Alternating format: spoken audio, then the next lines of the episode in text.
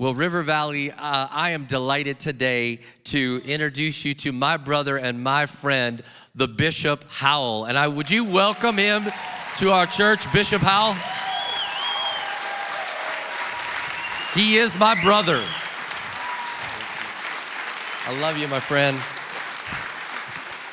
You're going to hear from him in a moment, but uh, I just want to talk a little bit about what God's been doing because um, we, we've done some things together in the past. Excuse me, I'm going to get this ready.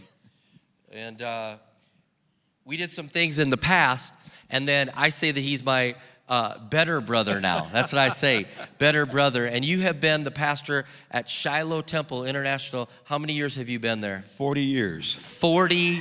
That deserves a hand clap. 40 years. Oh man! And you you you've been there that long, and you and I, did you actually go to North Central? Did I hear correct? That you I went did. To yes. North Central University. Yes. North was actually North Central Bible College then. Yes. Before it became university, but that was back 19 odd something. And, and did you meet your wife there? I know your wife is with us today. No, I didn't. I met her at a different church. a different church. So you were pastor in one church and went to another church no, to we find your wife? Still, we were just young people then. Okay, okay, okay. 21 and 20. Very good. Well, it's, it's great to have her with us here. And uh, what's amazing in all that's been going on, the pain and the things that have happened in our city and in our state have caused some good things to come out of it. One of the good things is it has developed this relationship stronger. And uh, another thing, uh, as I think this is amazing, uh, the Archbishop has also become a friend of ours. So that sounds like a joke. Like a bishop, a pastor, and an archbishop walk into Target with their face masks on or something. Yeah, I'm just saying. But it's brought us together, and um, you are one of the key leaders in Minnesota. I believe that. And uh, when, I'll jump right into it, when George Floyd's life was ended on the streets in our city, turmoil ensued, chaos happened, and uh, you, you just jumped into action being the bishop for the city. Walk us through just that moment. What was going on in your mind and what was happening in the city around your church? You know, thank you, Pastor Rob. It was a time whose time has come. And certainly we had no idea that God would bring faith and lead this moment in our city, greater Minnesota, as well as greater Twin Cities. But it was definitely a very scary moment because when we marched on 38th in Chicago, that was ground zero, the area where George Floyd was murdered, uh, we certainly felt there was definitely some other activity going on in warfare. But you know, it's amazing when light and darkness come how light will prevail against the darkness. Amen. Hallelujah. Amen. Light casts out darkness. yeah, and so all this was happening, and and um, we were ministering. We did a little bit. Your church took the lead in the community and said, "We're gonna we're gonna do this. We're gonna minister. We're gonna." lead and we're going to do this and um, we helped a little bit tell about things you did you brought food and different things to neighbors and Yes, we opened up a food shelf in North Minneapolis where our church is located and opened up the doors to anyone and everyone who wants to come. Ironically, even this week, we're going to open up the church to the whole community. We're calling it a safe place, a safe place where people can come. They want to argue, debate, whatever they want to do enjoy, but you're not going to leave here hostility. We're going to be praying for them in the name of Jesus. We're going to offer refreshments. We also have mental health counselors on board who will even give them mental health if they need that. If they just want to come and pray, Hallelujah. They can come and meditate in the sanctuary. And we're going to have an evangelist on staff. We want them to win Jesus Christ. Amen. Amen. So, as this moved forward, and it has been just something that has uh, rocked our city, um, it, it could have divided us, it could have pushed us further apart. And I felt like God said, All right, with the trial coming up, you've got to try to unite the city. And I was like, Not me. Somebody else needs to do it, not me. And God said, No, I want to use you to help bring a group together. And one of the first calls I did was to you because you're a bishop over this city and we got people together, and um, I felt unqualified to get people together. But when I told you I wanted to get churches together uh, and pastors together, what was your initial thought? Let's do it. yeah. He did. He's been cheering me on. and I got to tell you, there have been objections over objections. And I'll even say, um, bringing the church together has been harder than I thought it would be. Uh, there's various different views. And, and we said this there's, and I, I've said there's 100 degrees of justice, and I just use that number. But there's many different views of what justice will be as the court case starts. And I know that one of them will be picked. Okay? And I've just watched this enough to know that the courts will not be able to give a, a, just decision that everyone will agree on. We all have differing views on this, okay? We do, okay? And and I said when we get together, let's let's try to bring the body of Christ together for call for something that'll bring us together cuz justice doesn't always bring us together if that makes sense. Love can bring us together and the love of Jesus can. And I said, let's get us together and do that. So that's what we've been doing. And if I could be even just really transparent and vulnerable, even as we've been on the phone, um, like we've been saying, how are we going to pray for this? And there was disagreement, and there was weeping and prayer, and then there was new agreement and new suggestions. Right. And we said, how are we going to pray for this? How are we going to come together? And and and I just I can even just tell, even just we we said just, I'm just trying to be very transparent and vulnerable. We're like, how will we have justice? How will we do this? And what if it doesn't go your way? And, and what if our city burns down? And we don't want people to hate each other. And we may disagree on things, but we don't want hate. And we came together and just talk about what God was doing as we were getting all the pastors together on the Zoom call. Pastor Rob, God bless you. Your vision is what happened. Your vision was to have us come together and pray downtown Minneapolis. And River Valley, listen, you have a great man of God here. Fantastic. Led by the Holy Spirit, led by God. And yes, there were some adversarial comments made because when black and white try to come together, we certainly have some issues that have to be dealt with. But you know what God did? Through your pastor, his vision won out we were able to come to agreement. We were able to say, Thank God for the love of Jesus Christ to bind us together and gather there tomorrow at three o'clock. Yes. So, yeah, because what we're doing. Hallelujah. On Sunday at 3 o'clock, at Sunday after services at 3 o'clock, pastors are gathering at the government center. We have the Archbishop, we have all the different pastors. And then on Monday, all of us are opening our churches for prayer. Amen. And, and, and this is not a, a black thing, a white thing, a brown thing, a blue thing. This is a God thing. This is a God thing. Okay, and we're standing together saying we love everybody and want to stand together in the pain and the hurt and bring the body of Christ together. And that's what we're doing together. And um, Jesus prayed in John 17. He said, I pray, Father, that they will be one like we are one. Hallelujah. I pray. And then the world will know that we're together because they love each other. And so we're just trying to show that in this moment, we're going to love each other and we're going to stand together. We may not agree on everything. We may disagree. We may have hurts and pains at different angles that we bring to this, but we're going to bring it all to the cross and let love triumph over that. We're going to stand together in this moment.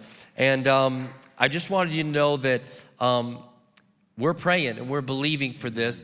And I and and and Bishop, if you could share like things that um, that are on your heart, just to be praying for and to be praying in this moment. Your congregation is much closer to the heat of the action. Yes. Uh, is there anything specifically we could be praying for? Pray for peace. Pray for peace across our area especially where we're located on the north side of Minneapolis. Pastor Rob, there is a lot of anxiety right now. The city of Minneapolis is very stressed and tensed. Just looking at the government center and seeing the barricades that have been constructed, yeah.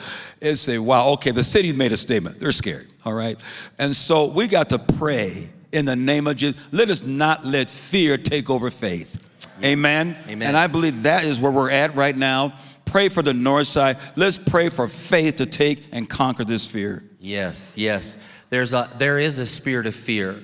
And uh, as I wrote in, in, in the book, Speed of Unity, in the, the extra chapter that I had to put in there, if you remember back, uh, not that long ago, we were in fear. Many were in their homes wondering what's going to happen, what's going to happen. There was a spirit of fear. We want to pray against that fear and pray that love will triumph over that, faith will triumph over that, and uh, we'll come together.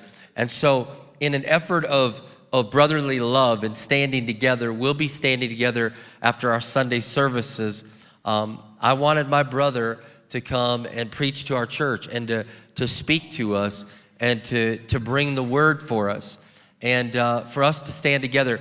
I'm, I'm just telling you, I can't even convey. You see the love that is here, but I, I'm just telling you, it has been something to break down walls. We've got to pray that more walls will be broken down, more, more pain will be set free, more people will be healed, more love will be released, more understanding, more listening, more solutions. And we're praying for that together. And so um, I, I, have said, I wanted you to come and preach, and we'd be honored. And I said, You're going to have less time than normal, so it's going to be like an introduction for him, is all. I said, But um, Bishop, would you? I want to pray, and then I want you to, to preach what's on your heart for our church as we come together with, again, all coming together saying, God, do something bigger than what man's justice can do. God, please don't let what's going to happen in our city divide us. Let us come together right now in Christian unity and standing together. So, Lord, I just pray as Bishop Howell preaches and he brings this word right now that you would just help us to live in unity, that we'd stand together, that we would not let what has happened in our city divide us and bring pain and more frustration, but instead, God, let your Holy Spirit fill our city. Let your Holy Spirit fill our state. And with all the eyes of the world upon our city, may love triumph. May the church be united because a divided world needs to see a united church standing together in love. In Jesus' name I pray. Amen, amen. and amen. Hallelujah.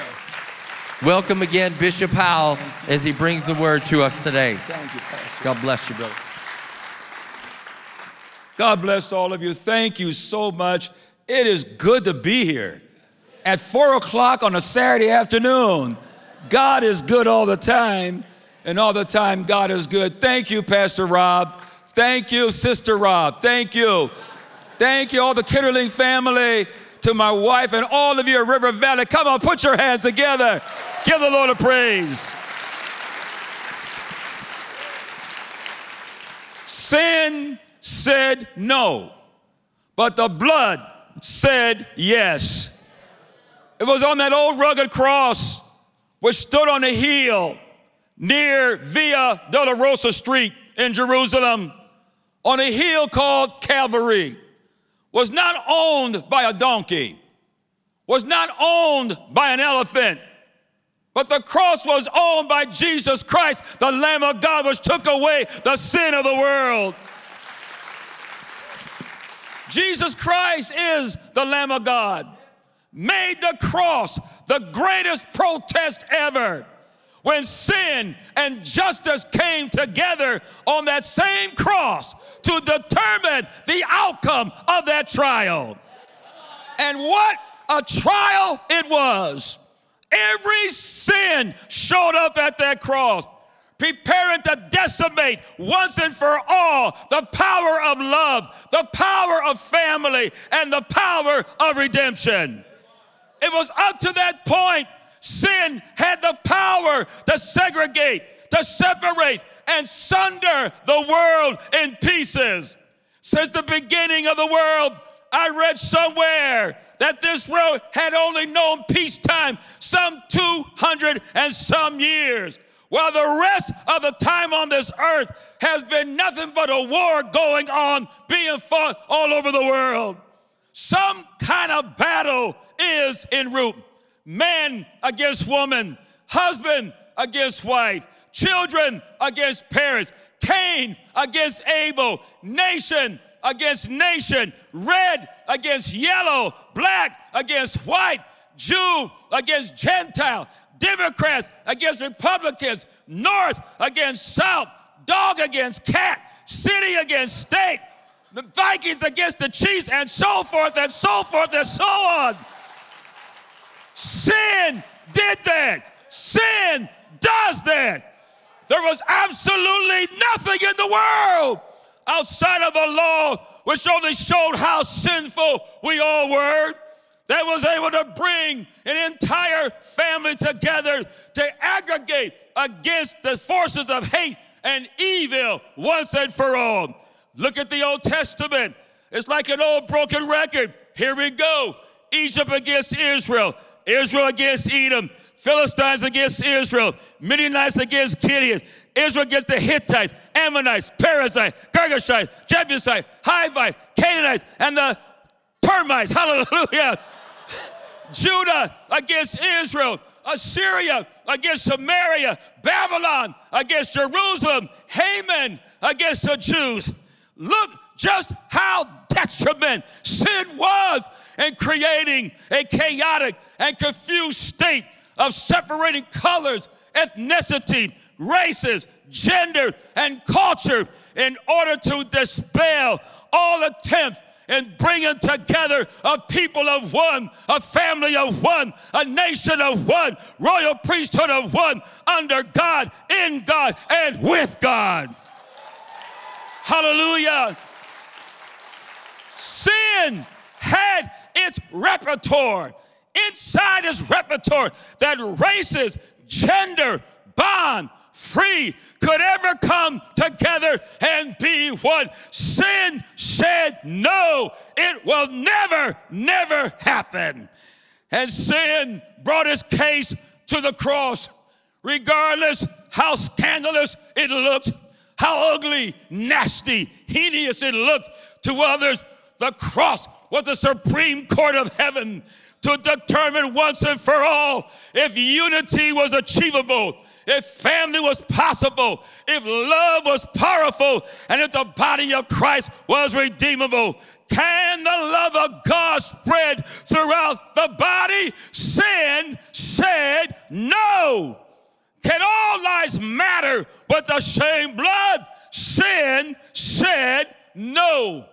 Can Jesus, who is our peace, who made both one and had broken down the middle wall of partition between us, having abolished in his flesh the enmity, even the law of commandments contained in ordinances, for make it himself of two one new man, so making peace and that he might reconcile both unto God in one body by the cross, having slain the enmity thereby, and came and preached peace to you which were afar off, and to them that were near.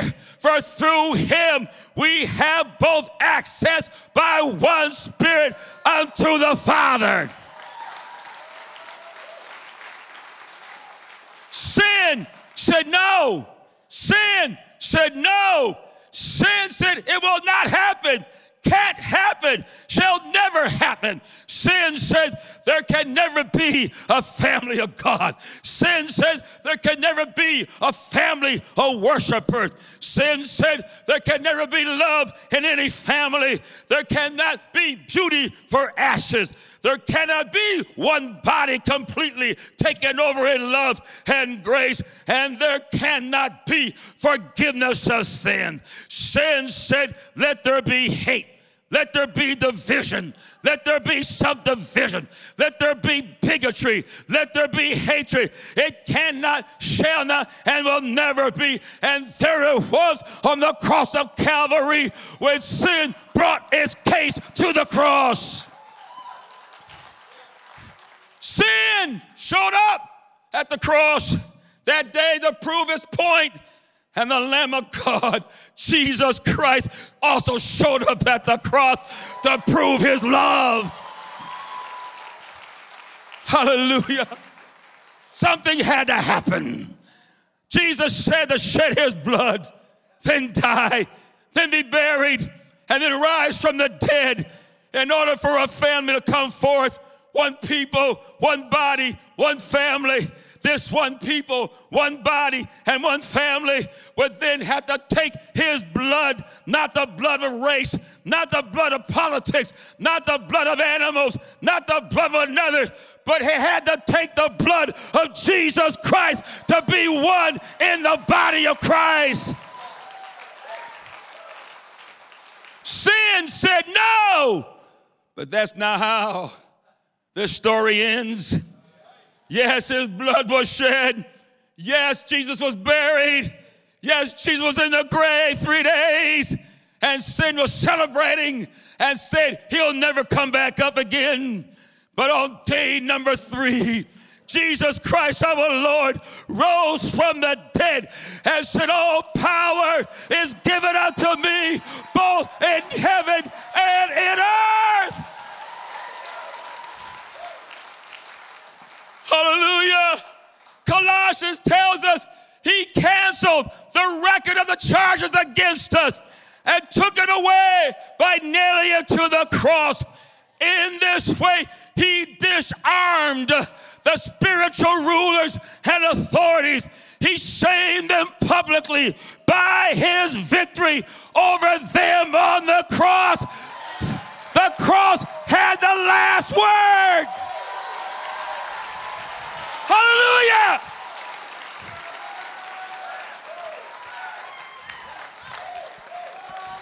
Hallelujah. Hallelujah. Hallelujah. The cross had the last word.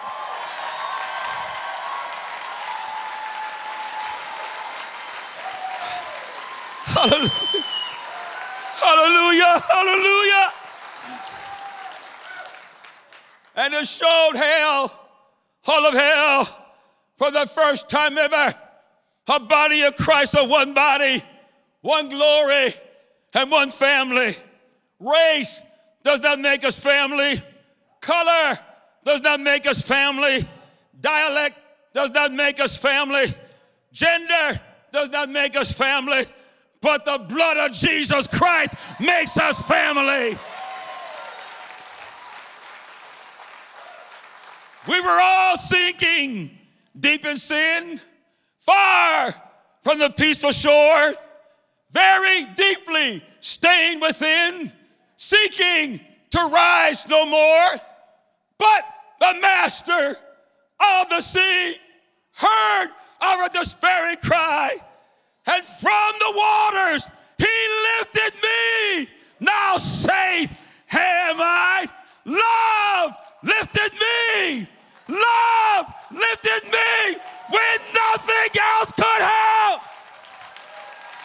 Love lifted me.